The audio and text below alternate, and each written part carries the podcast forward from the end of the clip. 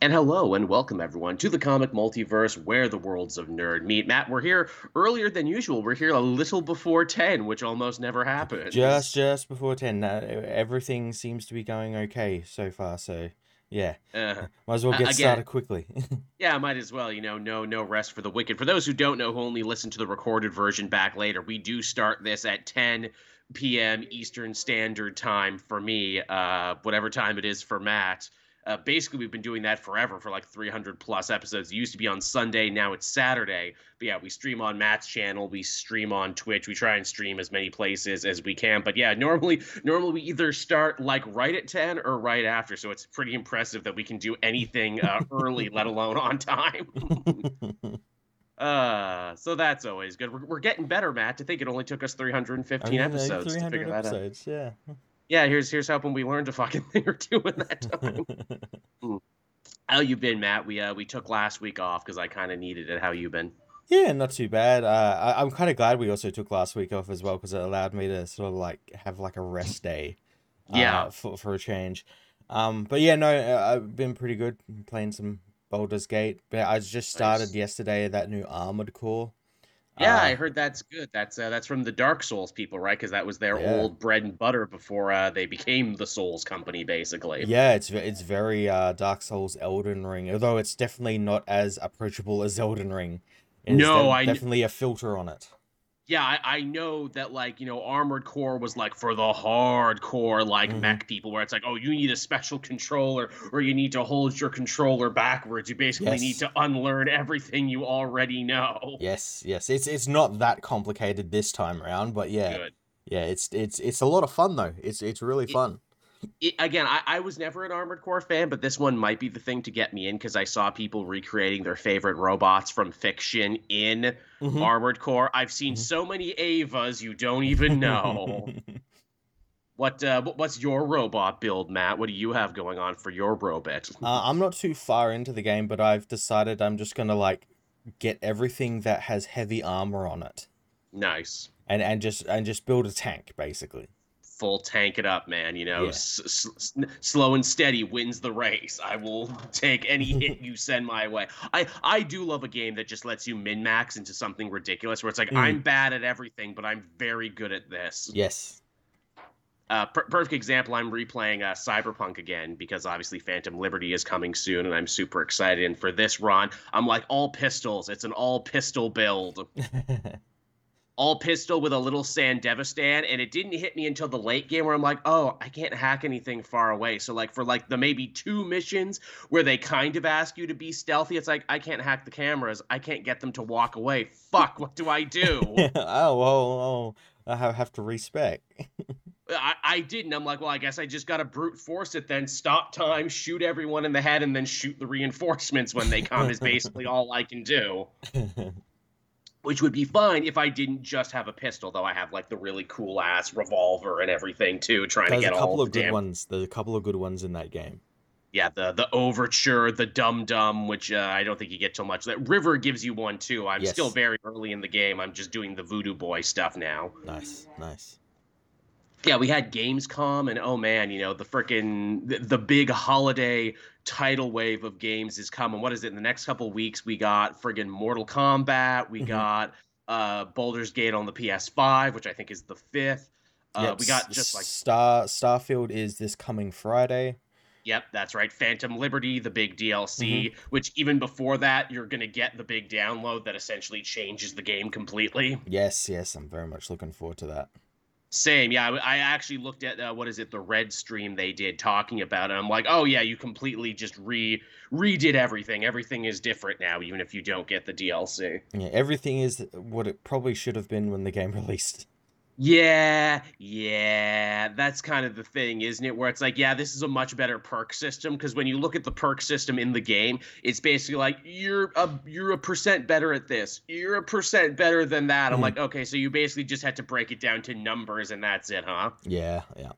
Even even the cold blood system for armor. I'm like there's something here but you didn't fully think this through. And now they've expanded the cold blood system to other stuff. Like say you wanted to be a rifle guy and that's all you wanted to do. Now you can stack uh, something called sharpshooter. So it's a little borderlands in that way too. Ooh, that's that's cool. And I think they also they mentioned something about uh cyber psychosis as well. How like I Yeah. think the more stuff you have on because before I think they they, they kind of waved it away. It's like ah V special. He's special. He can have all of this this bullshit on him And not go crazy. and not go crazy. But I think they they've reworked it so that there is some sort of deal you take with it now. now. Yeah. You, you can overclock your cyberware like a PC, and if you keep doing that, you will take penalties. It's funny because Mike Pondsmith, the creator of the cyberpunk, like you know, uh, tabletop RPG system, and the video game, they clearly had very different ideas about what cyberpsychosis Mhm. was. The the game definitely falls onto the thing where it's like, well, cyberpsychosis is just a symptom of bigger societal problems because you do all those cyber psycho missions and most of the time they're like good people who just went insane because of like drugs or depression or trauma or because they had shitty uh, parts implanted in them and everything. Yep. Mike Pondsmith, the creator, is like, no, that's not how I put it. No, if you get too much chrome, you will go crazy. And again, even Edge Runners plays it differently too, where you go crazy over time and you get like those weird, trippy anime madhouse visions and everything yep. So everyone kind of has their own take on cyberpsychosis and i don't know if anyone's totally right. People also point to adam smasher and they're like well that guy's 90% robot parts. How is he not crazy?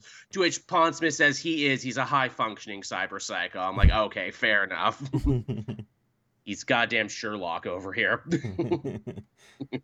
but yeah, that that stuff looks great. Uh, I was actually super excited for Mortal Kombat coming out. That big like DLC expansion they gave, like when the game was already way over. You can play for five bucks now, so I definitely got into that oh, that's pretty cool.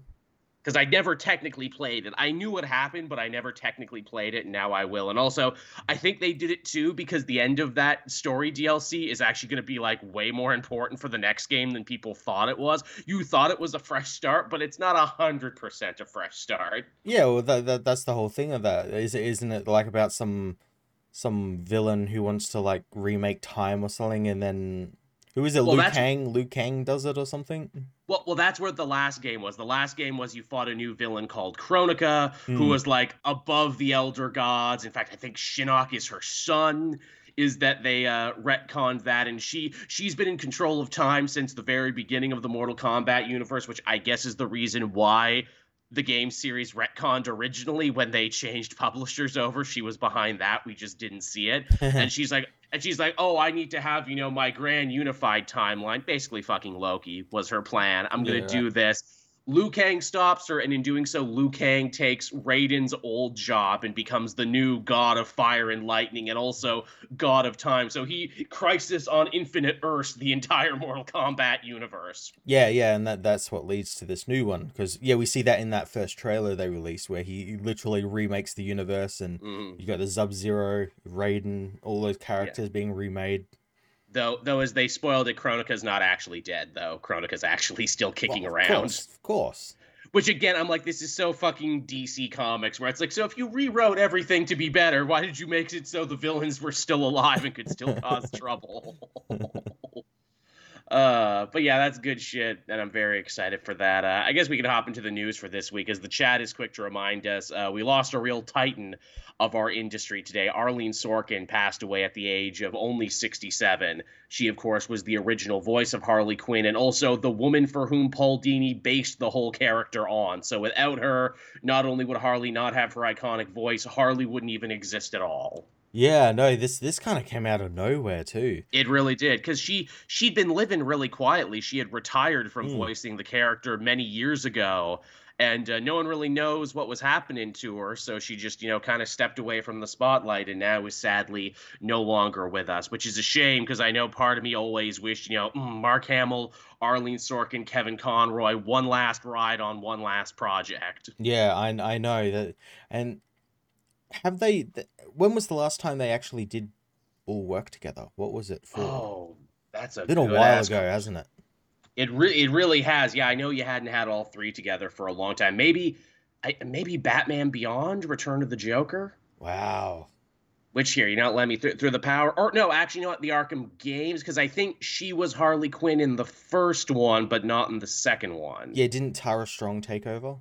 Yes, from that point on, and it was basically always her. Uh, man, she hadn't actually looking at her IMDb. She hadn't done anything in a long time. She was in the DC Universe Online Last Laugh expansion in 2012. Okay. Uh, she was on Days of Our Lives for many years. Uh, Batman: Arkham Asylum in 2009. Comic Book the Movie in 2004. Oh man, she was on that Gotham Girls digital series that we got to cover one day for uh, Retro Hero Video. Oh, I remember that. Yes, very short. This was early on when they're like, "Hey, this is the internet. Yes, I I remember that. We can do cartoons for the internet." I, I I think a lot of it is still canon, actually, if I'm not mistaken. But yeah, she uh she hadn't done anything in a little while. I'm looking right here. Yeah, her last movie role was 2004.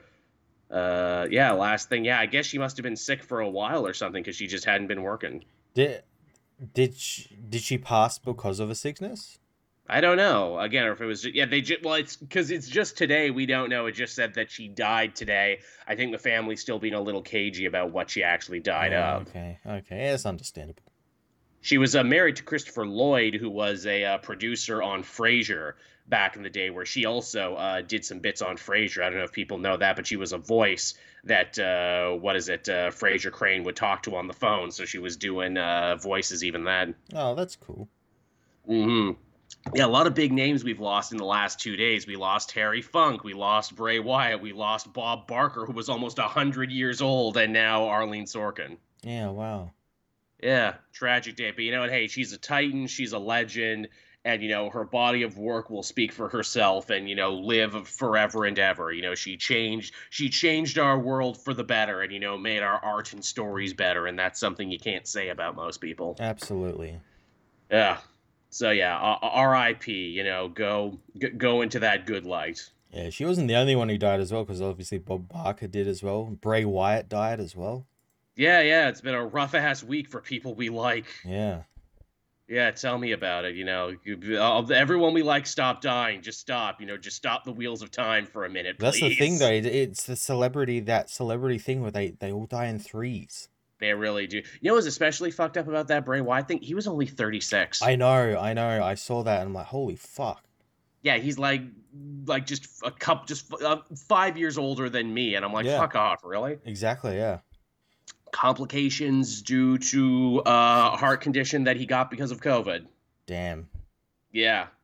Yeah, very much damn. And, you know, there's a dude who, you know, had to be, you know, in peak physical condition. If That's a hard thing for a lot of wrestlers you hear them where it's like, yeah, we got COVID.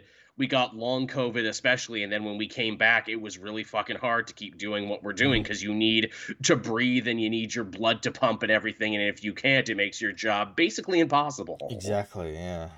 Yeah. That's why I think uh, Keith Lee's coming and going too for the same problem. I know he had long COVID. A lot of those guys did, and they're having a rough time getting back. Damn. Yeah. I guess uh, from that sad news to some slightly better news here. Hey, that Wonder Woman game, Matt, from Monolith, the one that was supposedly running on the Nemesis system Mm-hmm. that uh, Shadows of War, Shadows of Mordor did. This has kind of been my white whale for a bit because we talked about it. They had a little teaser trailer for it. Then we heard nothing about it Nothing. till right now. No. Yes. Well, this project might still be alive and kicking because the art director on this one, I guess someone snapped a picture of his Twitter banner, which was seemingly uh, concept art for the game itself. Yeah. It looks uh pretty cool. Yes, looks interesting because we see three different versions of Diana. We see her in her traditional Wonder Woman superhero costume. We see like a more paramilitary version of her with guns, and then we see more like an old tiny, ancient Amazon warrior version of her too. Mm. Which is very interesting. Where I'm like, ooh, are these unlockable costumes, or is this going to be like a time travel game? Are we going to be able to go back and forth between different versions of Diana? That'd be pretty cool. That would be, and it's uniquely Wonder Woman because she's been Mm. alive since you know forever. Yeah. Yeah. She her story spans generations. It really does. So there's a lot of interesting stuff you could do with it. And I hope they do because again, you know, you, you basically had me sold where it's like, yeah, Wonder Woman game on the Shadow of War, Shadow Yeah, of Mordor that- system. That's what I was gonna say that the the one thing that's just keeping me interested about it is the Nemesis system. They're actually finally using it again. And I mean, I, I mean, that, it, it's not because they haven't been able to. It's just because WB fucking patented it for Monolith, so that only Monolith can use that system. Which is weird because it's such a great system and something so perfect for a superhero project. Again, uh, if I had to guess, if I was a guessing man, I would say swap out orcs for like the followers of Ares, and they keep you know upgrading and backstabbing each other and eventually gaining more power. Yeah, that or like, like or like you could you could do it with literally any uh like organization within the DC universe. She she fights True. Hive, you know. Yeah, So stuff like That Queen Queen one. Bee and all that sort of stuff. Yeah, or just regular ass criminals who, if you let them upgrade too much, they become like uh, generic supervillains. Yeah. That would be kind of funny. Yeah. Also, hey, this would be a great chance too to reimagine and you know remix and remaster some of Wonder Woman's rogues gallery, who I feel never get enough love when it comes to kind of getting new life breathed into them for a new generation. Mm-hmm. Mm-hmm. Silver Swan, Doctor Poison, Doctor Psycho. She's got a lot of Doctor villains. Doctor Psycho had a really great arc on uh on Harley. Oh just- yeah, just I know. Tell kept getting cancelled. Yep, and, and and now has a Joe Rogan podcast. yeah, yeah, yeah. It's great. yeah, called uh ca- called uh, uh Psycho Not Crazy. Where they do a whole I don't know if you watched the episode from this week, but they do a whole bit with Joker stolen valor and he has the funniest line ever where he's like, you know, hey Joker, you know, if there's one thing that my audience hates more than women, it's stolen valor for some reason. and I'm like, it's true, they do, don't they? What's up with that? hey, hey, hey, you can hate women and minorities as much as you want, but don't you dare say you did something you didn't. so fucking weird. Uh, Harley's been really good. I think that last episode was one of the strongest ones they've done this season. And likewise, My Adventures with Superman was fucking strong this week too, wasn't it it? was pretty good, wasn't it? It was. This is like the big lore dump episode where they finally explain what Zero Day is, you know, why Task Force X was founded. And it's really, you know, tragic for a Superman too, who the big thrust of the series is he doesn't know his origin and he doesn't Mhm. know about Krypton or anything. So this is the most he's actually learned in one sitting, and what he's learned is fucking devastating to him. That's what I find so interesting. They're like doing everything that's usually done in Superman when he's like a kid. Now that Yes. he's an adult and Superman, he's he's he's just learning about it all now. Where arguably these things would hit you harder as an adult, because as a kid, you know, you bounce, you can bounce back from anything. Mm, mm, exactly. But as an adult especially as like a 20 year old who's just coming into yourself it's so fucking shattering for him. Like Mm. there's a bit there where superman is just like just let me die. I'm just gonna fucking sit here. Just let me die. And i'm like oh sadly relatable. Also to have lois and jimmy continue to be really useful in each episode outside of like a fighting capacity where it's like well obviously they can't punch the villain of the week but they can help superman in any number of ways and i think that's so cool. Yeah, it's it, it it I like that like for a change that the, the city and, and Lois and all that were the ones that were Mm. saving Superman and and Yeah. again it, it was a great way to bring like everything back from the previous episodes because we had like the Newsboy Legion and all these Oh, yeah. characters getting involved. Absolutely. And also to rebuke uh, kind of the hit piece that Vicky Vale had done on him before, where the Mm. city, you know, rallies around him in that moment. And I'm like, ah, that's good. Yeah, yeah, they they don't care about what what some out of town reporter writes. Yeah, really. You're a big city Gothamite, unlike us big city uh, metropolisans. also, thank you, Black Ninja, there for the follow. Much appreciated. I uh, I saw. I can tell that or that episode really struck a positive chord with a lot of people because I'm seeing videos and like think pieces now. People being like, "How my adventures with Superman fixed Superman." I'm like, "Well, we'll back up a little bit. It did a very good version of it, but this is all basically just stuff from the comics done in a TV show format that's made easily digestible for your damn anime generation." It did it it, it, it, it didn't fix it. It made it um it what- translated it it, it, tra- it translated what what like literally like we've been reading in comics for like years. forever. and and and, and like made it like so that it put it in a form that that like the twitter generation can understand anime. Yeah, exactly, and glom onto and like like part of me wants to be more high minded, be like, no, it's not that simple. It's not just by making it into an anime did people finally get it. But I'm like, no, making it into an anime is why people got it. yeah yeah people understood it more Yeah, Lo- Lo- Lois Lois's best girl. Superman is shonen and he needs to unlock his true potential and gets a new. I love they treat his classic powers as like techniques. Like, Yeah. oh, he finally unlocked the X-ray technique. Yeah, yeah, yeah. it's- He can now hear people across the city, and Uh, which which is so funny because these are like powers we take for granted where it's like well yeah he always has it but making it part of this anime narrative where it's like well obviously he unlocks the power at the most dramatic time when the Mm. story calls for it that's how every anime works yeah, exactly. Yeah, yeah he mastered his power he opened you know his third gate no jutsu ascended super god saiyan god powers.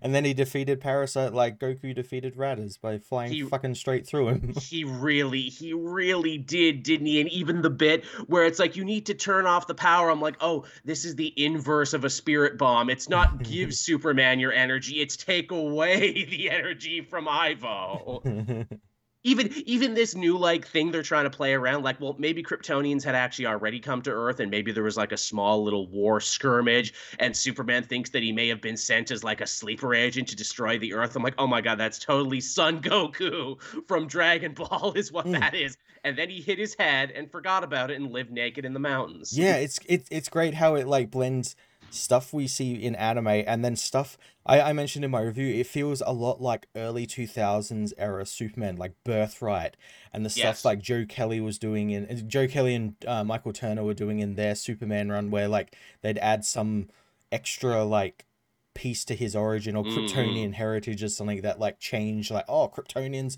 came to earth or kryptonians did this near earth or something and they had Definitely. interactions with earth and stuff like that who uh who do you think nemesis omega is because they make a solid point of covering his face I'm pretty sure I know who it is because I, I read some. I think there were leaks, or I'm, I'm pretty sure, but it, it's definitely not anyone that uh, people are saying. Okay, because obviously my mind jumps to General Zod right away because that's obvious. But then my mind jumped again. I'm like, wait a minute, they redesigned Jor El for this show to make him look like more of a warrior King Conan guy. Mhm. Maybe that was Jor El. I don't yeah, know. maybe, maybe. Also, those robots clearly had the Brainiac symbol on them, and we also know that Brainiac has already been cast for the show. Yeah, yeah, and I like that. I, that that's like a, a- an animated series reference as well because Brainiac was part of Krypton on that show Yep. as well. Yes, which was kind of a new thing at the time. Yes. Because up until then, he was just from Colu, right? Yes.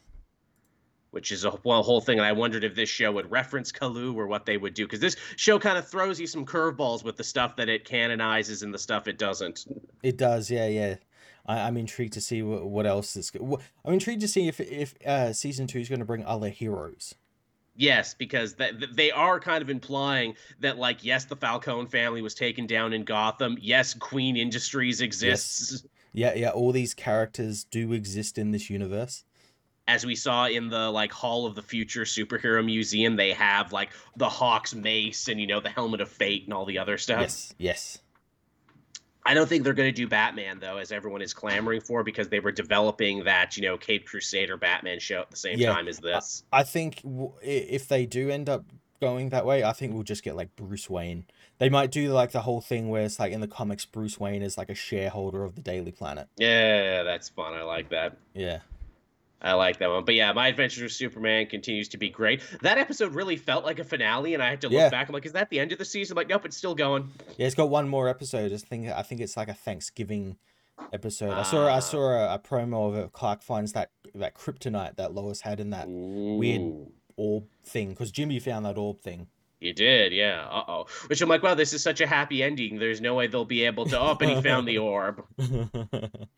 Also, great take on Amanda Waller in this too, where in like most stories, she's already completely evil and heartless when you meet her. Here we see that she actually had a friend in Sam Lane back in the past, and yet she's still willing to fuck him over, yeah, yeah. which makes her even worse somehow, where it's like, oh, you know what it's like to have a friend and have love, and you still don't care. Mhm. Also, he calls her Mandy, which is the funniest thing ever. like if you called Amanda Amanda the Wall Waller that now, she would kill the shit out of Yeah. anyone who even said that. She'd blow your fucking head off. Yeah. Yeah, and again, showing a weird amount of respect of like, I allow you to get away with this and only you. also, pretty boy bishonen uh, Deathstroke, who actually got his eye burnt out of this. yeah, by by Livewire. Yeah, interesting how they kind of have this weirdo feud now. Again, very anime feud. You know, you're my greatest rival. we'll have to fight at some point. Also, he's Slade, but I don't think he's actually taken the name Deathstroke yet, has he? I don't think so. I don't think they ever said the name Deathstroke. He has the suit, he has the swords, now he has the eye, but I don't think he ever actually took the name yet. No, no. I'm sure they'll make a big deal of that. He'll probably leave Waller's employ at some point, is what he'll do, and strike he'll, off to become like a super mercenary. Yeah, he'll go rogue or something. Because yeah, we, we do learn that like Waller was working for Checkmate. Yes. And uh, and and there are people above her as well. So I imagine yeah, he's probably going to go rogue at some point. Yeah, which is of course Checkmate, basically Shield from DC Comics. Waller was in the Checkmate book. There was a lot of different characters. I wonder if we'll see like King Faraday and shit. Mm. The DEO, uh, maybe Mr. Bones. I just want Mr. Bones to be in more things. Because he's a skeleton who smokes cigars. Yeah. What's not to love? Uh, I guess from there we can move on to our next uh, news story here. We're still actually have someone working for. Uh, Thor 5 has apparently been teased and has been brought up in the entertainment trades and everything. And uh, Taika Waititi chimed in and said if he was to do it, and again, operative word if, he would want to tell a bigger story than Love and Thunder. And of course, a lot of people were quick to be like, oh, no, not Waititi again. Oh, Thor Love and Thunder was so bad. Da, da, da. I'm like, guys, uh, Waititi's probably too busy to come back and do this because he's too busy crushing it in every other fucking project he's doing right now. I, I like to think he just did it just because he knew people. Oh, would, of course. It would be like because he is that type of person to like stoke oh, the God. fires and stuff. And I hope he comes back as well. I want him yeah, to just, just because I know it will make a lot of people fucking mad. Absolutely, and it's like, guys, even if you didn't like Love and Thunder, and like, I'm not going to sit here and say that I didn't think Ragnarok was better, but still. Waititi is doing like some of his best creative work elsewhere right now, and you would be lucky to have him attached to another Marvel thing at this point. Mm-hmm, mm-hmm as crazy as that is, where it's like, no, he's killing it over with what we do in the shadows and our flags mean death and everything else he's working on. I don't know what his next movie is that he's doing, but I'm sure mm-hmm. it will be a big deal. Yep.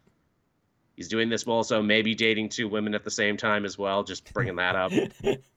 being being in his crazy, chaotic bisexual thruples, which which you look at that and then you see what we do in the shadows, and it's like, oh yeah, Yes, uh, make, makes sense. Makes sense. I guess you, I guess write what you know, right?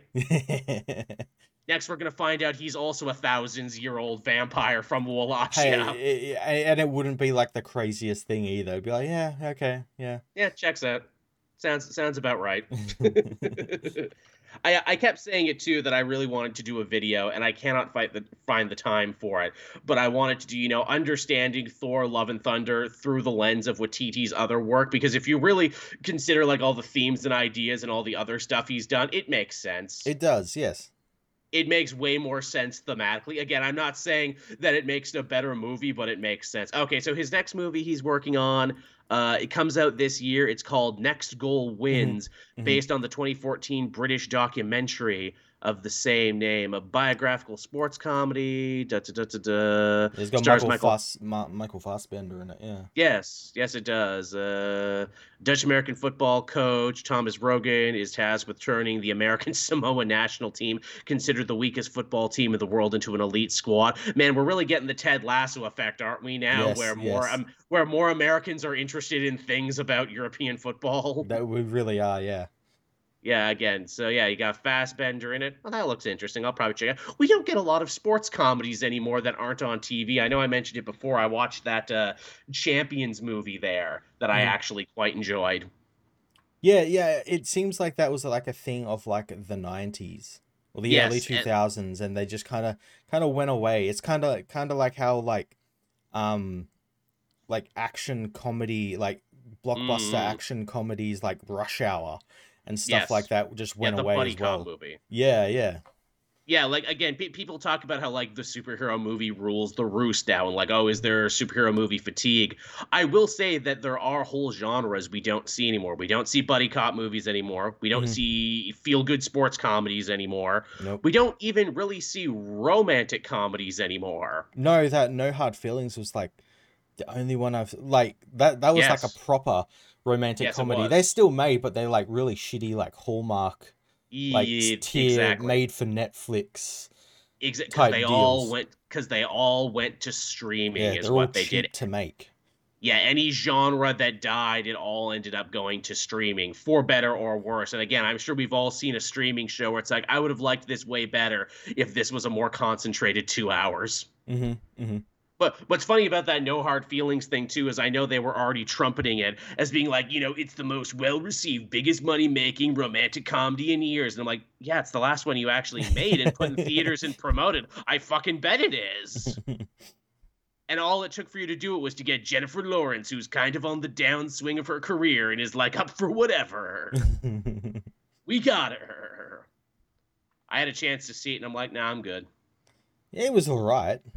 Yeah, I, I, don't really make it to the movies at all as much anymore, and it's a real Yeah. shame. I, I had plans to go see Blue Beetle, and that fell through, and I'm like, oh, that's a shame. Yeah, you definitely got to go see it. It's it's really fucking good.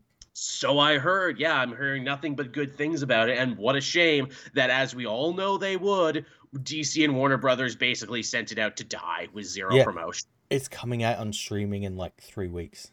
Yes, because that's how they do all their movies now. They did it to Barbie too, even though Barbie was like one of the biggest goddamn hits of the summer. It's still in every theater I go to in my small town. That and Oppenheimer. Yeah, you you know why they're doing it? It's because they're desperate because they they you know the the strikes are still ongoing and and they Yeah. they you can tell they're getting extremely extremely desperate.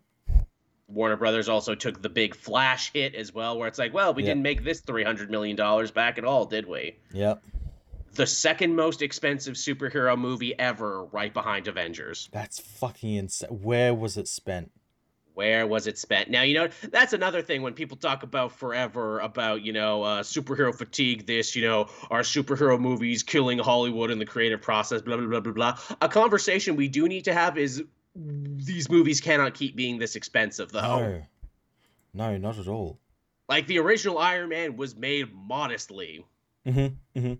was made for a modest budget and made a ton back. If you keep making these superhero movies this bloated for $300 million, then yeah, you are going to crash the industry because no movie can ever make that back, especially not now in an age of hyperinflation and when people can barely pay fucking rent. I Mhm. think that's another big reason, too. I haven't gone to see a lot of these movies. I'm like, well, is it Guardians? Is it Spider Verse? Am I going to have an amazing transcendent time? Well, then I guess I can wait a month for it's on streaming then. That's it. Yeah, yeah. I'll just wait the forty days and until till it comes out on on streaming or digital. Yeah, again, it's just like I, I kind of can't afford to go to the movies right now. and like they're gonna have to figure that one out as well, where it's like, yeah, you can't, uh, people can't afford to go see movies. Yeah, just, just pay your writers. Just pay pay the writers and, and Mhm. actors and directors and and and uh, if you pay them a fair wage, hell hell maybe they'll actually work. Yeah, I don't know, man. Yeah, maybe if you take some of that big inflated, you know, cost of making the movies and give it to your fucking writers and actors, maybe Yeah. things will be different. yeah. Who who knows? Hey, on the strike front, uh, front did you hear uh, the UPS drivers of America there actually won their strike and actually got uh, what is it, the higher ups to agree to all their compensations? Nice. Was one of them air conditioning in their trucks? Because I know they didn't have air conditioning in their trucks. Did they not? I, I I think it was it was either them or Amazon. Uh, I I remember seeing like a while ago like a video of like uh, a like a delivery guy like actually passing out because their trucks don't have uh like air ventilation, air air conditioning and stuff, and he was like delivering in like Texas summer. Okay, I think that was Amazon, and apparently Amazon are also working on striking right now. All the Amazon drivers because they saw the UPS guys get what they want, Mhm, and now they're doing the same. Yeah. Let's let's fucking keep it going, man. Keep this good ass labor movement going. You know, hey, the actors and the writers have struck, the UPS guys have struck, the train guys have struck. Let's everyone just strike until we get what we fucking want. I know the I think it's the South Korean Actors Guild is is uh thinking about it and and and apparently that's like terrifying Netflix. 'Cause Netflix has like a shitload of like South Korean shows. They do. Uh, and and yeah, if if they end up striking, and they and they're obvi- and they're really popular as well. I don't know about oh yeah, I'm sure. what America and Canada are like, but they're always like number one and two over here. Oh yeah, I, was looking at it too. Yeah, I know there's like a whole subculture of people who Mhm. love their fucking K dramas. Yeah, and if and they they're terrified that if they strike, it's like what the fuck do we do now? and K dramas are also like huge globally too, from like you know non-English speaking nations, like everywhere else, like you know India and that part of the Mhm. world and everything. Where it's like, yeah, well, we watch K dramas too. You know, we don't speak the language, but you know, you don't speak our Yeah. language either. They're, they're, just good they're action. usually pretty good. They're pretty good, you know. That, that's the thing. That's the the few that I've watched. They've always been pretty good production wise. So they're, yeah. they're they're a little bit ahead of like where America is in terms of their like TV network dramas. Yeah, they've uh, they figured it out, and usually like stuff that comes from Korea usually gets adapted here. Like there was the big Korean cinema explosion there with like Mhm. Old Boy and all that other stuff there. Yeah, There was like a couple years there when like Korea was really hot when it came to like their dramas and their horrors and their police procedurals and everything. definitely. Yeah. So uh, that's definitely good. Uh, next up from there, we actually got some new books that got announced uh, because the big solicitations hit this week. Uh, Jason Aaron shocking the world, returning to DC after over a decade to write his very first Batman. And I had to do a double take to be like, really, Jason Aaron has never written a Batman before? He hasn't. He has. He's been too busy with Thor and then Avengers and doing Yeah, all sorts he- of shit over at Marvel. He he wrote like a penguin tie-in like over a decade Mhm. ago but yeah he's writing his first brand new batman miniseries it's called batman off world and it's batman and he's in space Yeah, he's he's oh, he's off world. yep it's all in the title yep checks out jason all there on the tin yep that's how it works Yeah. I can't help but feel because I saw some of the uh pictures and stuff for it and like the art for the variant covers and stuff. I can't help but feel that someone at DC went, hmm, everyone seems to love this Warworld saga. Yeah. What if we did it with Batman? Because Batman sells. yeah how about that I'm excited for it. Again, you know, it's hard to get me excited for like new Batman properties right now because every other thing that comes out is a goddamn Batman Mhm. property. But this this is enough to get me in. This is enough to Mhm. get me excited. And I think I'm not the only one. I think this is gonna Yeah. have a lot of eyes on this project. It's Jason Aaron, man. Yep, Jason Aaron. What's what's his hard bitten version of Batman, I wonder? Again, I, I really didn't expect him to tell a cosmic story, yet here he is. No, no, yeah, it's it's uh, intriguing. Yeah. Very much I it's suppose not it's at like all. write write what you know, and that's what like he's been writing for like the last That's how true. many years at Marvel.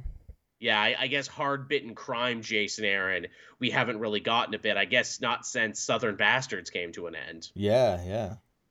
Which again is a story that ended but didn't quite end. And he kind of said, maybe I'll come back to it one day, maybe I won't, and he hasn't. Yeah.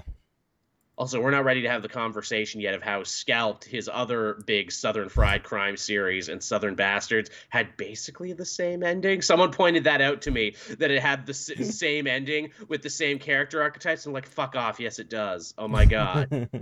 he wrote the same ending twice. How did he get away with that? and that none of us noticed. You know why? Because everything leading up to it was so good, you didn't notice that the ending was exactly the same. uh, also, coming from Marvel, we got a brand new Thanos miniseries courtesy of Christopher Cantwell, a man who is making a Ooh. goddamn living off writing stories about complex villains, asshole heroes. yeah. He, uh, he, he kind of has a brand, doesn't he? He does, and it works. Yeah, apparently this story involves Thanos returning to Earth. I don't know when. I don't know if this one will take into account what happened with Eternals and where Thanos was kind of left at the end of that. yeah, I I would ass- would assume is it a mini? Yes, it's a mini. Hmm, it might be out of continuity then. It could be out of continuity. Who knows? Maybe yeah, because there is just so much shit that like because obviously there's the stuff with Eternals with Thanos, but then there was also the stuff that it admittedly it's now on the back burner that uh Donny Cates was building up in his Thor Yeah. run before he uh got into his car accident. Um, but yeah, like I it would have to be because there's just so much shit you got to like deal with. it's to bring true. So yeah, I have to imagine it'll be an out of continuity or something earlier on in his his life, maybe. Maybe because it also says that he's going to be fighting the Illuminati, and I guess we kind of saw the Illuminati. They you still exist, yeah, yeah. Yeah, in Ultimate Invasion in some form or another. I, I guess too, you say no, it's too much to deal with, but some writers got to deal with it, so maybe that's what Cantwell signed on for. He's like, look, I'll deal with it. Well, I mean, I mean, we've got that upcoming Hickman God series, which could Yes, we do. probably deal with that. So yeah, I don't know. Uh, yeah, I'm sure. Yeah, someone has to deal with it. Yeah, at some point soon. So yeah, I mean, Cantwell also dealt with Norman Osborn becoming a good guy and becoming the Gold Goblin, which is like, hey, Mhm. this is a fun concept, but it's also like going to be a lot of fucking work. Yeah, that's true. so he's clearly not afraid of a challenge. Mhm. Indeed, and oh, we'll we'll be talking about Spider-Man actually later on. Don't Mhm. you worry. Hmm. But uh, yeah, that one looks interesting. Again, Thanos has actually had a really great history when it comes to miniseries. He has, yeah. They've all been really good. There was the Thanos Wins book that they had there from Donny Cates. Uh, Jason Aaron's Thanos origin story that he did. Uh, that Beast of No Nation Thanos kind of sequel series from uh, oh god, who who wrote that? That was really good actually. Oh fuck, a, a lady wrote it. It was good. What the hell Uh, was it? Yeah, I know the one you're talking about, and I am completely blanking on her name. Oh, I really enjoyed it. What the fuck was it? Uh, uh, uh, uh, it, was, it wasn't. Um, what is it? Wasn't the Detective Comics lady who we love so much and always say her work is getting fucked with and everything? Mariko Tamaki. Yeah, was it Tamaki? I don't remember. I don't think it was. Ah, this is fucking killing me. Uh, for, for, time, Matt, I want to figure this out. Yeah, but was the book also just called Thanos? That's another thing too, because most of these miniseries are just The- called Thanos. Yeah, yeah, that's the that's the problem. That that yeah, they're just called Thanos. So like, okay, which one are you talking about? Are you talking about the one from the '90s, the one from you know just last week? The- Yeah, really. No, not Thanos toys, Amazon. I want Thanos comics for fuck's sake. I mean, some of these look cool. There's a Lego Thanos that looks huge. I'd build the Lego Thanos. Okay, yeah, there's oh sorry, there was the Jeff Lemire Thanos Returns, Donny Uh-huh. Cates uh with Thanos Wins. Yep. Uh Thanos Rising was the Jason Aaron one. yes, yes. Okay, where the Tini Howard That's was the the one. one. yeah, the, the the fantastic X Men writer. Yes, Tini Howard, which hers when it was finally collected, they called it Thanos Zero Sanctuary, which doesn't really do a great job. But again, this, but but the series was just called uh, Thanos one to six. It was a six issue. It was ba- it was basically Beast of No Nation. It was Thanos kidnapping Gamora and all these children and raising them to be fucking soldiers and everything. Why why can't like for once like someone write a Thanos book and just call it like the Mad Titan or something? Shocked they haven't actually. Yeah, exactly. Like, why is it always just Thanos? I I guess like name recognition and everything. it's but, true. But at the same time, just call it the Mad Titan. It it, it like really help like differentiate all these series.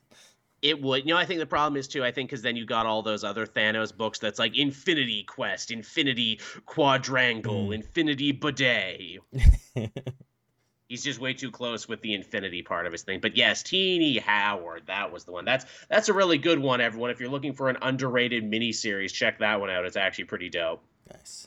It's actually kind of a hard read too, because it is basically a book about child soldiers. Yeah. ooh.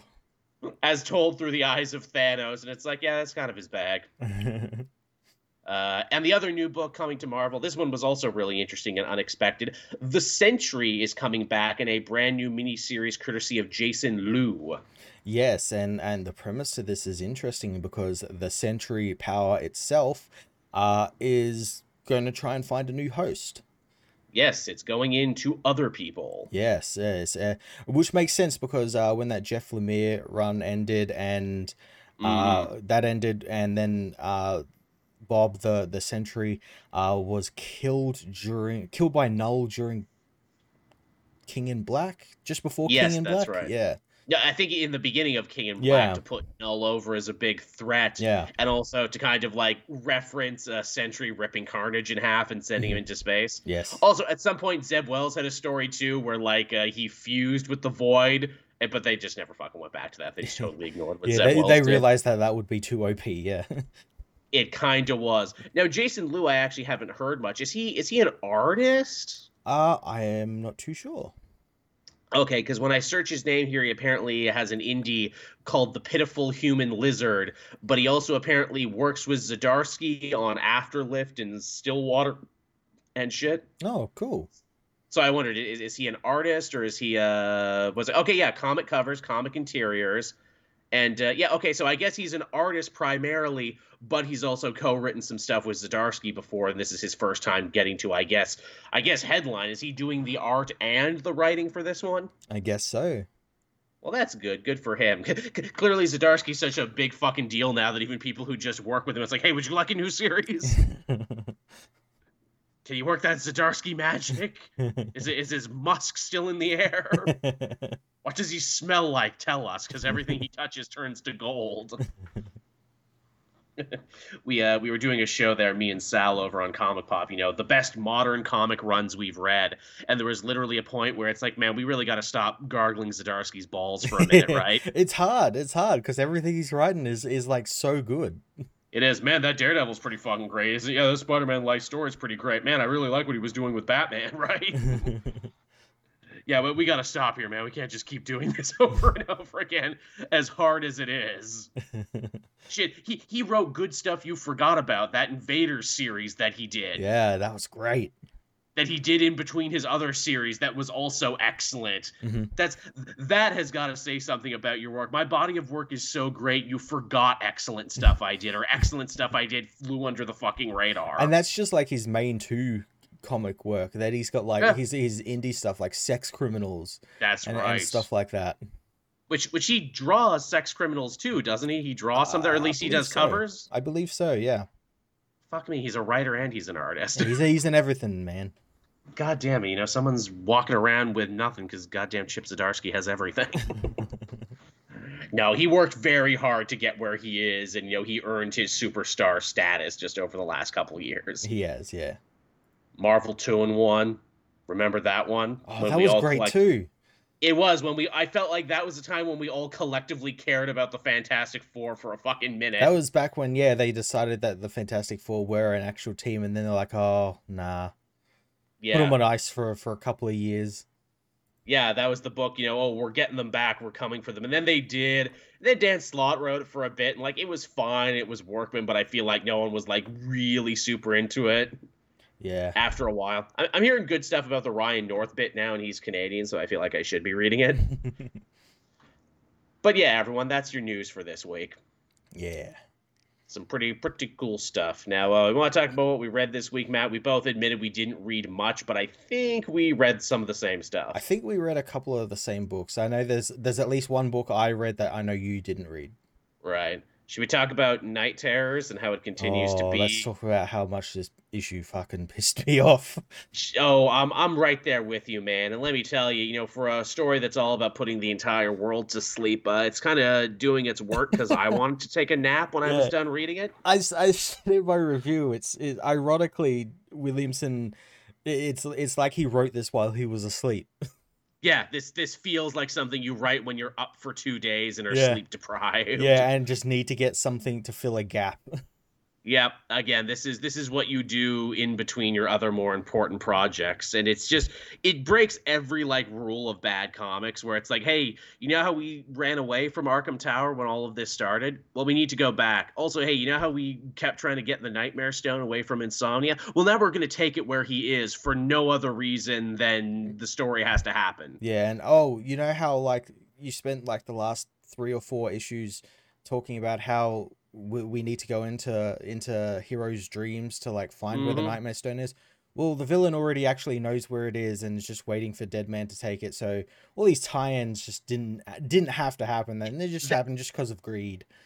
That was a fucking slap oh, in the that, face. That, that I almost like stopped reading the book and just what, like wasn't going to review it when I read that. What, I'm like, oh fuck this.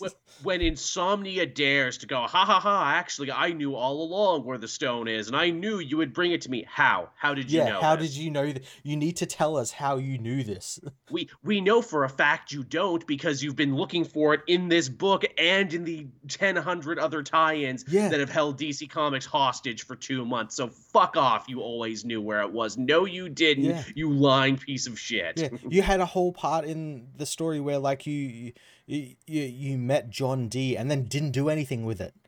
Yeah, where he keeps getting frustrated because he keeps coming up empty-handed. Yeah. You can't have the in the last couple issues he kept getting frustrated because he's coming up empty-handed. Yeah. Then in this issue to go, actually, I always knew. Yeah. That is such a lazy. I don't know how to make this story make sense, so I'll just say this, and it gets worse from there because we finally get Insomnia's origin, the thing that they kept sprinkling breadcrumbs about and kept building up to be the biggest thing ever, the thing that this book was always going to live or die on because they made such a big big deal about the mystery because let's face it, there was not much else going on in the actual story itself. No and then they finally tell us what makes uh, insomnia so mad that you know he has to take it out on the whole world in the superhero community. And what what, what was so bad matt? What why does he hate the superhero the, community so much? The, the justice league did their job and didn't stop to save his family from an exploding building. They were too busy you know saving the entire multiverse and universe that they didn't the, just drop everything to come and help him or because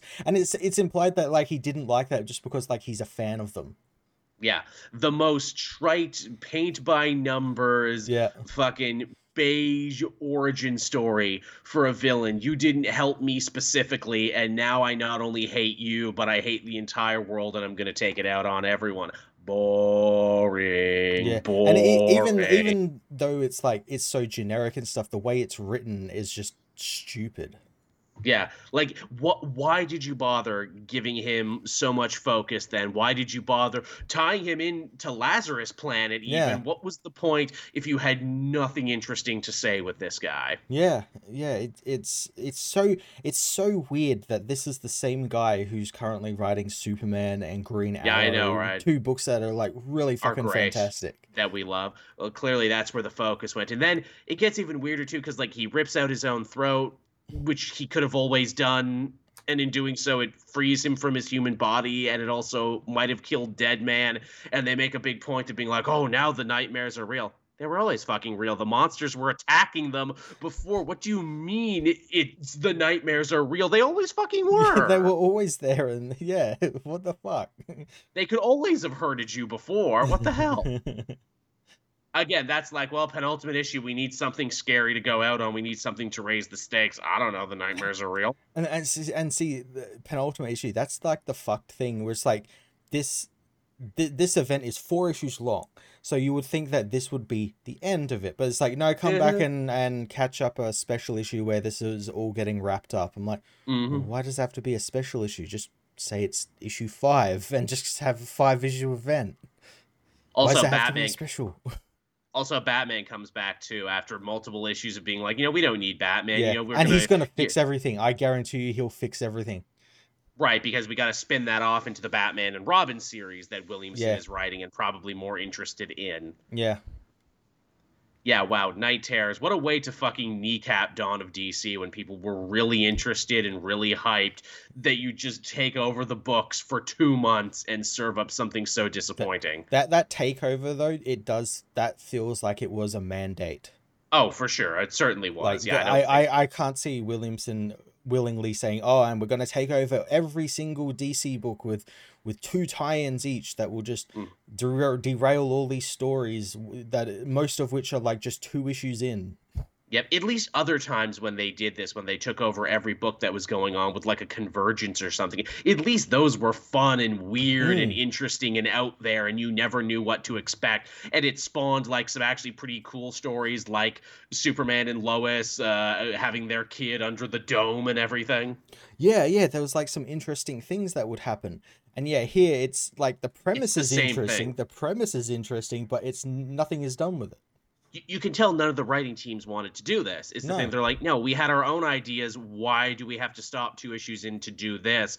And because it's supposed to be a horror story, it's supposed to be creepy and scary, but not everyone is a horror writer. No. It's also kind of fucked up too when I stop and think about it. I'm like, Josh Williamson, you wrote Nailbiter before this. You got your start as an indie horror writer, and there is nothing scary or creepy about this. Yeah. What a shame. Yeah, that and and there's like little bits in it where it's like, oh, mm-hmm. if you if you'd like done that, that would have been interesting. Like there's this whole thing, and it's this isn't the first time he did it through the series where Insomnia appro- in this issue he approaches uh Damian as as Bruce mm. and and like pretends to be his father and everything. It's like, oh, you could have done something interesting there. He's trying to like yep. make Damian the son that w- was that was killed and he's trying to remake his family with like other people Yep. So like Damien and maybe he he tries to get like, you know, like a Wally or someone, you know, you know, other characters and like th- that that would have been interesting. Or like even like Deadman being the center of attention and him having to deal with like, oh, I've never been in a crisis or a crisis mm-hmm. level event. How do I navigate that? And that that Damien thing pissed me off too because it was just this two page aside Yeah, where they were doing yeah. where they were doing basically the comic equivalent of a jump scare and it's like oh my god you wasted two pages on this Yeah, yeah. Same with the I mean, dove thing, that where Dove appears. It's like who's gonna know that unless you don't, if unless you know who. Like I had completely forgotten that Deadman That and, they uh, and dated, Dawn yeah. Granger had dated.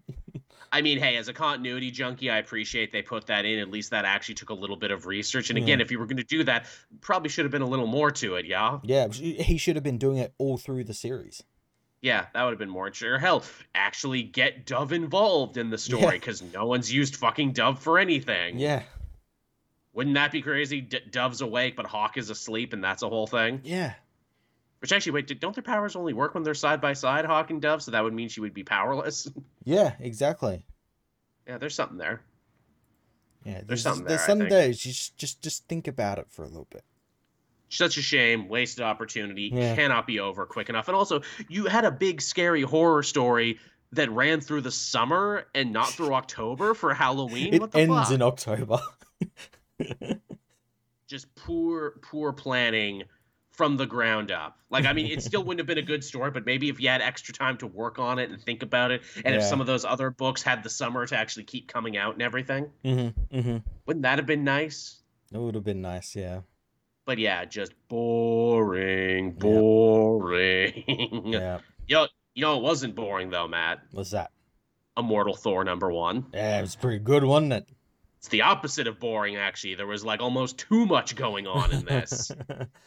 so this is this is Ewing's big return to the Immortal line, wondering if they can very literally get lightning to strike twice. You know, we did it with Immortal Hulk. Now let's you know let's give Thor the treatment, but also not really. Because like it's not a story about Thor becoming immortal, though technically the Asgardians are always more immortal. They are, yeah, yeah, yeah. I, I, I guess like it, yeah, it's more of like a like a not not a physical like a like a metaphysical uh Yeah. immortal sort of thing. because like technically they've all died many times and Mhm. had many Ragnaroks and have been reborn and everything. Yeah, yep. So it's a whole thing with that. This this book I actually really appreciate for kind of picking up the spare from the end of Donny Cates' run that had to be finished so haphazardly because as we mentioned, poor guy suffered, you know, a really dangerous car accident and almost lost his life. They do a whole thing there where it's like, hey, I guess we better go fix the Rainbow Bridge. And I'm like, oh yeah, the Mm. Rainbow Bridge has been broken for a while, hasn't it? Since uh War of the Realms. Yeah, they reference that. They reference the Black Winter. Uh, Thor has a great moment where he actually sits down and just remembers a lot of the friends he's lost over the years. He remembers uh, Eric. He remembers that lady from Wakanda he hung out with. He remembers the original Captain Marvel. Yeah, it, it's great because I believe it was Jason Aaron who also built out this thing where like Thor, like because he's a god and like time obviously moves differently from him because he lives for centuries and stuff. He often like he he suffers from like god Alzheimer's where like like he'll blink and like years will have gone by in like human years because Mm. human life is like a river; it never stops flowing.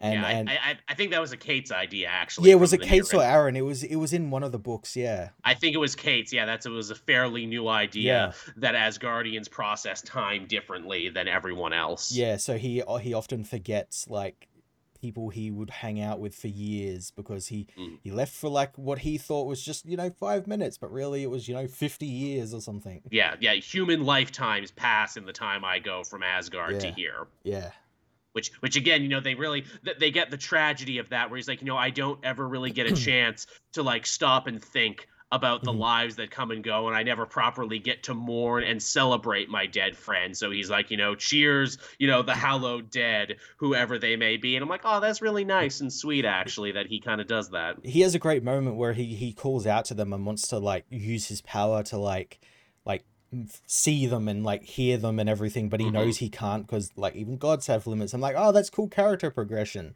the like old thor probably would have done everything in his power to try and like talk with marvel or someone you know but like th- this thor now knows he has limits even as a god it's it's also nice to you know about like the Asgardian gods and mortality, which again was a major theme in Immortal Hulk, and it is Mhm. here too, where it's like, no, Thor, not not everyone gets a Valhalla, not everyone gets to go there. When some people die, they're gone, or if they're not gone, Mhm. they go to whatever the next thing is, which is beyond even you in your godly form. yeah that there's stuff even you don't understand and in fact that's that's a major thrust of this story too stuff that thor doesn't understand because we're introduced to the world of the utgard which is technically the third world, and technically, yes, Thor has been there before. Ewing has a whole moment there was like, yes, I know, yes, I know there were characters who claimed to be Utgars once before, but they were all full of shit. This yep. is really the first time we're seeing the Utgard world. Yeah, this is and the proper it, ones.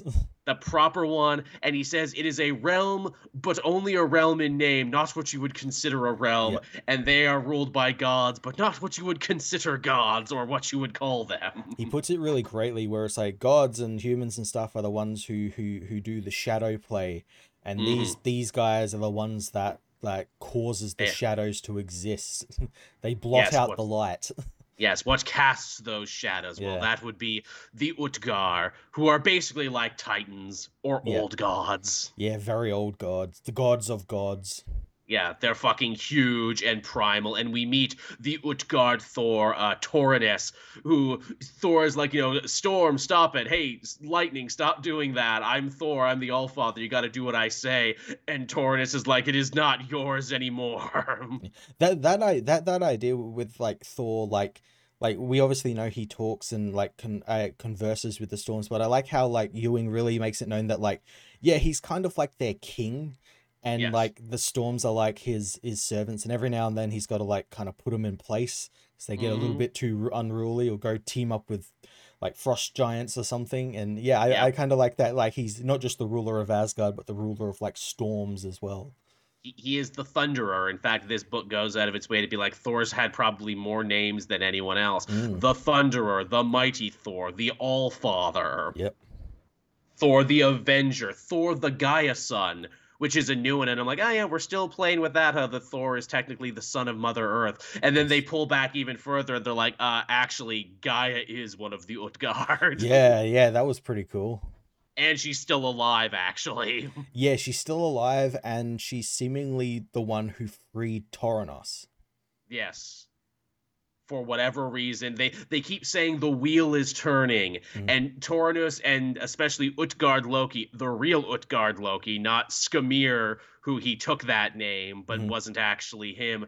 They're they're obsessed about you know saying that you know this world you know with you weak cheaper gods has stagnated. It's all in arrested development now, and everything must change. For that is life. Either you change or you decay, and we are here to force that change kind of like that motivation for a villain because it's not inherently an evil motivation.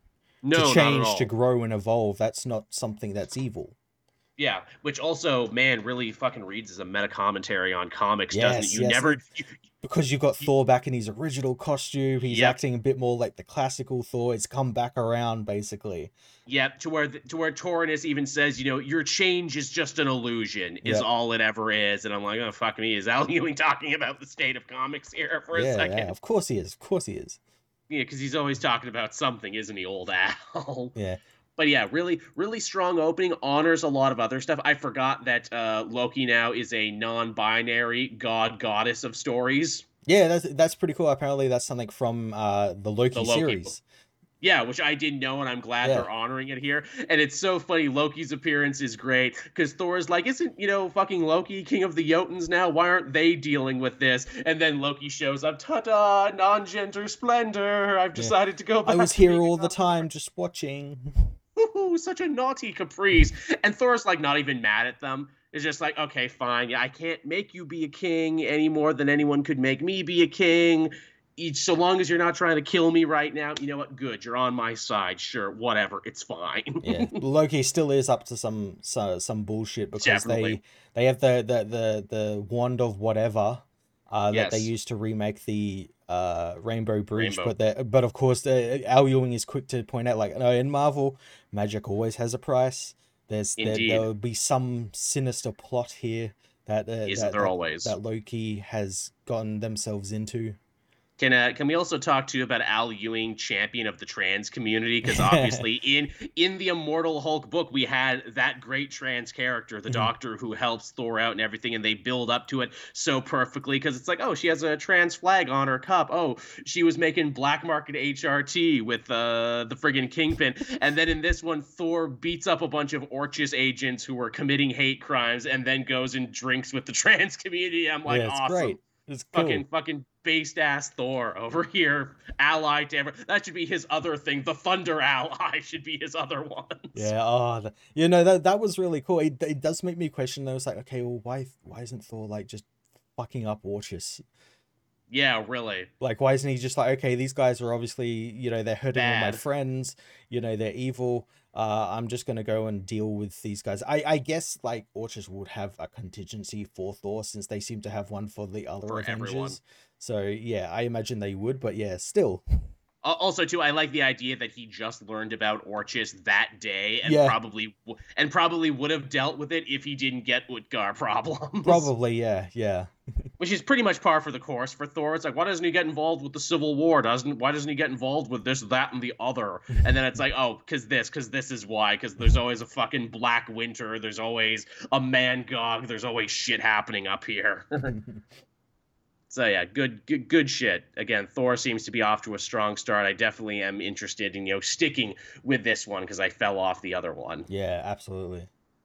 Now, uh, my last book was Spider Man, but what book did you have that I didn't um, this week? I'll let you go first because my one's going to take a bit of explanation. Okay, there you go. So I had Amazing Spider Man 32, which may also take some explanation.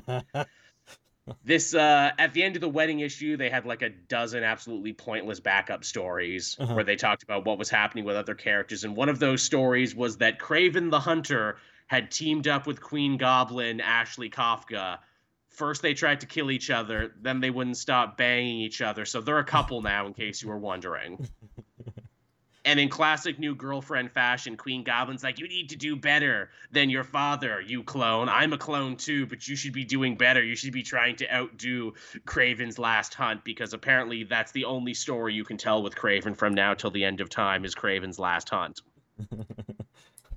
so Kraven gets a magic spear where he's able to take the sins out of Queen Goblin that give her her power, the sins that originally belonged to Norman Osborn, that the Sin Eater took out of him and the Beyond Corporation grabbed and put into Kafka. Yes, you can do that with sins using science, obviously. yes, you can take something metaphysical and magical like sins and actually put it in a human being. And the idea is is that the only way you'll be better than old Kraven, new Kraven, is not by like fighting fighting fucking vermin, which is what Kraven did in the original Last Hunt. You need to prove you're better than Spider-Man by defeating Spider-Man's greatest foe, the Green Goblin, but you can't do that right now because Norman Osborn is good. So you're, we're going to take these sins in this spear and we're going to fucking stab Norman with it and we're going to make him be the Green Goblin again. And I know you're thinking, wait, didn't we just do that in the last arc with uh, fucking Doctor Octopus? didn't he also try and make Norman into the Green Goblin again? Also, didn't Queen Goblin do that in the Gold Goblin book? Oh my God, can this series repeat itself anymore? well, the answer is yes. Yes, they can. I, I joke this was actually a much stronger issue because Peter actually gets to talk to people like a human being in this one. Yeah, yeah. There's a whole little aside there where like after tombstone's wedding janice and randy haven't seen each other. So peter continues to be like a best man and tries to like get in there and advocate for his buddy. And he talks to michelle uh, janice's you know maid of honor and finds out oh she's not just a lawyer friend from school. She's actually tombstone's personal lawyer. Mm-hmm. Uh oh. Uh oh. Uh oh. Uh oh. Peter's got hots for, you know, an evil mob lawyer, which is funny. Her name is Michelle, and he met her at a wedding, and that's not even the first Michelle that Peter met at a wedding and started dating. Again, fucking nuts how this shit keeps repeating itself. So that was nice. Peter gets a little aside with Norman because his love life keeps blowing up in his face. And he's like, well, I might as well throw myself into my work.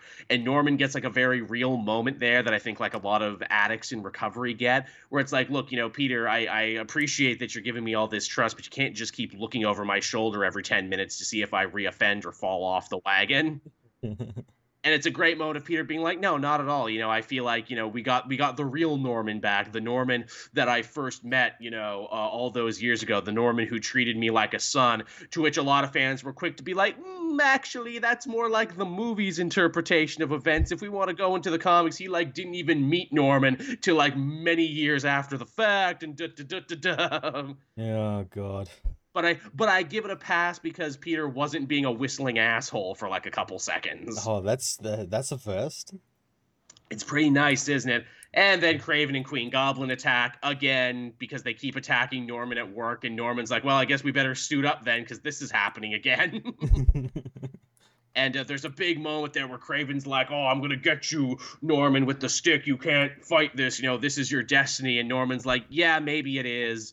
Maybe I'll always be destined to be the goblin, but you know what? I'm gonna go down fighting. And he actually starts like physically punching it out with Kraven. and again, I'm like, this book is Spider-Man, and yet Norman gets all the good moments. You might as well just call this book fucking amazing Norman now, because he's the only one who actually bothers to be worthwhile. And Spider-Man's like, I'll save you, Norman, don't worry. And Spider-Man ends up getting stabbed with the spear, so all the sins end up going into him. So the Oh, Green Goblin is no. reborn in the body of Peter. No. oh no. so what, what instead of Superior Spider-Man, what's it what's it gonna be called now? Uh, some people have been doing takes on the Batman who laughs, calling him the spider who gobs. Yeah. That just sounds like he sucks dick. It really does, doesn't it? I'm the spider who gobs. Glug, glug, glug, glug, glug. no, no. No. Oh, man, you know, Spider Man, he's taking a really bold new avenue for fighting crime, huh? I mean, the, the, the stats say all assaults and everything are down because no one sees it coming. They're just all too satisfied. yeah, Spider Man who gobs, he fixed the whole thing in just a couple days. Also, also, we know this isn't going to stick around because if it was, they would make a much bigger deal Yeah. about this than it is. exactly, yeah. I can also see the ending of this one coming a fucking hundred miles away. Norman learning a true lesson about heroism and truly changing Yeah. ends up Le- taking the lear- sins learning back, that with great power comes great comes responsibility. great responsibility, and he takes the sins back to save Spider-Man because that's more important. Even though in doing so he'll be a villain again. Where have I seen that again? Oh, the end of Superior Spider-Man. oh my God! Why does this series keep repeating itself? Holy shit. I joke about this like series running in place, but this is really running in place. what if we just repackage things you liked before or in some cases didn't like before and we'll just we'll just kind of see what happens. Just see what happens, yeah. It's it's so like creatively bankrupt and yet it's it, and yet it's also better than the last couple issues have been. So like I'm in this weird place where it's like this sucks but it also shows improvement. So you know. Uh, it seems consistent at least. Yeah, it is. It's it's fallen into a nice consistency where it's not like that Mary Jane missing four year story. It's not like Dark Web where I'm like, this is the worst thing I have ever seen. Please, please make it stop. This is just like consistently bad. It's not like a steel toed kick to the nuts. It's more like a little brushing with a wingtip to the nuts, you know? it's like, well, that didn't hurt near as much. I mean, it was a little uncomfortable, but you know, it didn't hurt as much. Didn't hurt as much. didn't hurt as fucking much. Oh man. so that's Spider-Man right now, in case you're wondering. Oh, oh, really? You, you're not feeling super interested to read it now? Why? Why was that? Yeah, why? Oh, I wonder why. Yeah, wa- was that not a great selling point? Not, not, not a great selling point. Doesn't make you want to rush to check it out. That's unfortunate. Uh, what, what was the last book you had, Matt, that also So- uh, needed uh, some explanation? so the last book is actually technically two books, but I read them all both together, and that Ah, is Big Game from Mark Millar. Oh, okay. Is this his like crossover thing he was doing? Yes, Yes. Oh, the Millarverse crossover. He's written so much he can cross it over. Yeah, so uh yeah, so this is literally everything he's been writing in the Millar uh, Millarverse, Millar World, whatever it's called. Uh I like Millar World better. Come on down to Millar World. I'm pretty sure that's what it's called. Um Oh, it he's called the Millarverse, actually. crossing it over. And uh, the premise is that on the, the, the Millar world, uh, superheroes did ex- superheroes did exist, uh, except in 1986 they were all killed off by uh, all of the villains who were led by the killer, who was oh from Wanted, from Wanted, Wesley Gibson's father. Uh, he and his his band of villains killed them all off, but not just that, they erased the minds of everyone on Earth so that they forgot superheroes existed outside of uh, toys and TV which actually kind of tracks with the story of Wanted because they mm-hmm. had killed all the heroes in their world yep. and got so bored they started going into the multiverse to start fucking up other yep. heroes. So that yep. actually tracks, Mark. Okay. So, uh, so in the present, Wesley, uh, he's seeing a lot of uh, heroes coming back now. So he's decided, well, I'm going to do what my father did again. So he's teaming with a bunch of villains. Uh, the big one, obviously, being Nemesis. Mm, um, right. The, the guy in white uh, and they're, they're planning on killing all of the, the, the, the heroes again. And the heroes are like people um, like Captain McQueen, who's like the, the old like like space pirate dude, and and uh, pe- people are starting to sort of find out that like oh maybe heroes did exist because they start like digging up like statues of them and stuff like that. And that's where Edison Crane, the guy from Prodigy, gets involved. He's like like a big smart Tony Stark type of guy. Uh, he gets involved with a, a, woman named Bonnie, and and they decide that like, okay, we need to like do something about this because something definitely happened back in the '80s. But why does no one remember? Um, and on top of that, we've got uh, uh, the ambassadors, which is the kind of new stuff he's been doing where every country on the earth has one superhero and they're all part yeah, of so, a team. And, so and pakistan and codename india and codename yeah, yeah, Korea, I, I, yeah. and I think that i haven't read about them but i think that's pretty cool that they're just named after the countries. It's so much easier. It's, it's like it's oh this guy's Captain from australia America, this guy's it? from south korea this guy's from pakistan you know? Yeah how, how do we know what he's captain of? He's captain america. Yeah yeah yeah. Um and yeah they're, they're investigating like a bunch of like uh, incidences um, around the world, and, and Pakistan goes to investigate one, and it's it's clearly a trap set by Nemesis, who captures captures him and uh, and uh, intends on killing him. Um, and this is where we also pick up with Kickass, Dave Lizewski. Yeah, I was gonna say, is Kickass and the Utopian yes. in this? I bet they are. Uh, Kickass is in it, and uh, he he's like you know like our age now. He, he he's oh, writing a, a, letter to the the leader of the ambassador, South Korea, um to see if he can join because he feels he feels like maybe he's like the genesis of this era of superheroes but he doesn't want to like call himself that because that's not what cool people do and everything oh that's and... that's very that's a very interesting read on mark millar's work yeah. that like kick-ass changed everything yeah maybe maybe not for the better, but also oh wow, that's that's him actually being like kind of like self-deprecating. yeah, yeah, he he's there. He's got his wife and everything, and but he still he's Kickass is now like a it's it is like his dark passenger almost where where oh. like Kickass is there and like telling him that we should be out fighting him because he's he he he explains that he tried to be like a cop and a security guard but nothing was ever as good as like being a superhero to him um, so he wants to like get back in the game more or less. Um, and then the the book kind of diverts here where we find out that um, Edison is teamed with Bonnie and she has gone to meet the Chrononauts, um, the guys that can travel through time. Uh, and th- they their research has been kind of shut down because like the United Nations are like, ah, time travel that could like kind of fuck everything up. Maybe we don't do that and uh, Edison ends up funding them so they can go back in time to actually see if this was actually real and and superheroes mm. did exist. So the team goes back in time to New York, and uh, Bonnie keeps making it clear, like, oh, back in this back in the day, like this this place wasn't actually called New York. It's called something else. We're not really sure what it was. Uh, this is fucking insane. The first shot we see is the fucking Daily Planet. No. And then we see a phone booth, and Bonnie's like, "Oh, this is where like the, the greatest superhero in the world works." And uh, this is a phone booth. This is where he would change sometimes. And then like a giant alien attacks the city, and then we just see a fucking red streak hit the alien and take it into space. Legally, how did they get away with I that? I don't know. Millar, I don't fucking did, know. Did Millar work out a deal with DC? Was he like, "Look, do you want to be part of this big crossover I'm doing?" I, I I have no idea. I have no idea how they worked it out.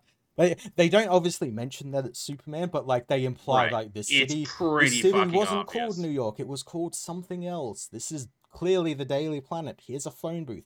Here's the fucking red streak with a red cape. You know? Yeah, you got to be pretty dumb to not catch Yeah. on to that. Yeah.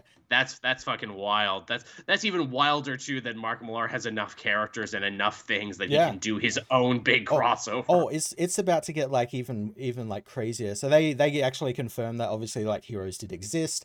They go back to their their time and are all immediately killed.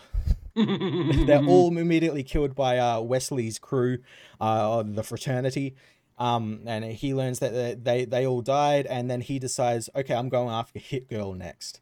Um, Oh shit! so- you know the one who's actually good at what she does. yeah, yeah. So they so they end up going after her and everything, and Hit Girl is end up is is end up saved by the Kingsman Eggsy, Ah! Uh, who, shit! who just like appears in her back seat and like like tells her like what's going on and everything, and and uh, we need to like go and help these other heroes, and um yeah, that's kind of like where issue two ends up uh, off, where like the ambassadors finally confront uh, Nemesis, who uh, has captured Pakistan, and Nemesis ends up like brutally killing most of these uh, heroes, and kind of going a little bit rogue on on on his own team just to kill all these heroes and kind of mm-hmm. like reveal their hand a little bit too early. But yeah, it's it's pretty cool. It's pretty cool. Not not gonna lie, Matt. That actually does sound. I know, I know, right? I know. It's pretty cool. Like not even just because of the comic versions of it, but because of like the movie of this. And I have to wonder if this is Millar being like, look, if this is popular enough, you could definitely make this into a movie and pay me Oh, more money for this. This could be a whole thing. You'd have to do like the other series first. Like, Yes, you would.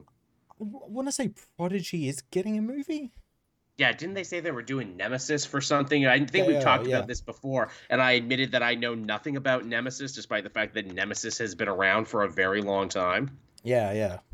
May, was this where like the Millarverse, Netflixiverse was going before they just decided to drop it? Yeah, with Jupiter Ascending, yeah. That's referenced in but- this as well. They're all made into like Of course it TV characters.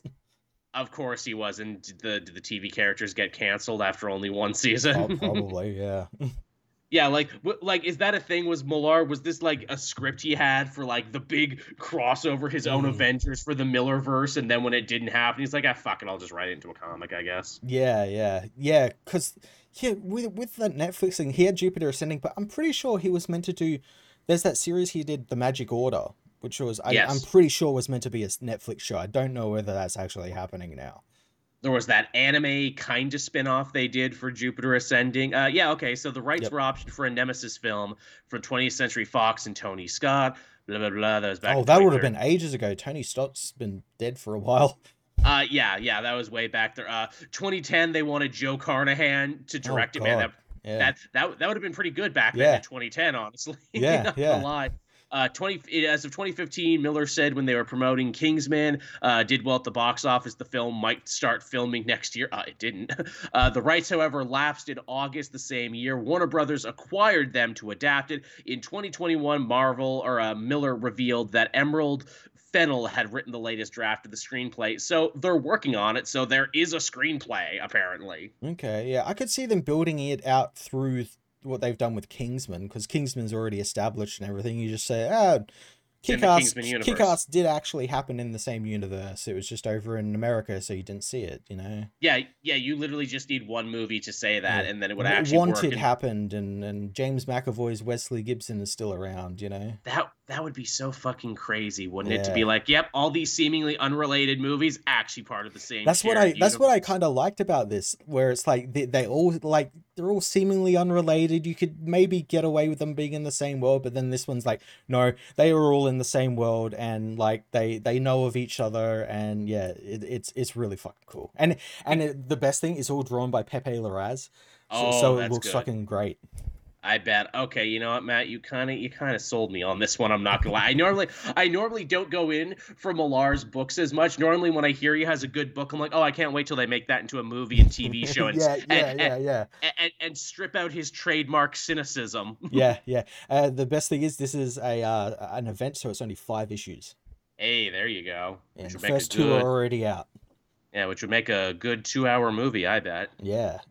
Is it is it traditionally Millarianly like nihilistic? Oh yeah, it feel like there's the part where uh, Bonnie's talking with uh, Prodigy, and he's talking about how Wesley Gibson was the one responsible for releasing COVID, and Oh and and it, and it only stopped in their world because Edison released uh, his Omicron variant that like ended it apparently. Yep, And- yep. That's that's Uh, comic yeah, Millar right and there. there- there's a great section as well where like South Korea is chiding um, uh, Australia because they're like, "Oh, you're gay. Why do you go through so many assistants and everything?" He's like, "I'm not gay. I'm pansexual. There's a difference. I don't Um, con- um, conform to your gender, you know, yep, spectrums or anything." It's, it's that's great. comic. It's great. That's that's comic writing Millar. He's an adult man who never got over being a shit poster. It's the first Mark Millar book I've read in a long time where it feels like he's actually writing what he wants to write and not writing because he knows this will get picked up by Netflix or somewhere. He's not Yeah, writing a script knowing that it's going to be sold to Netflix.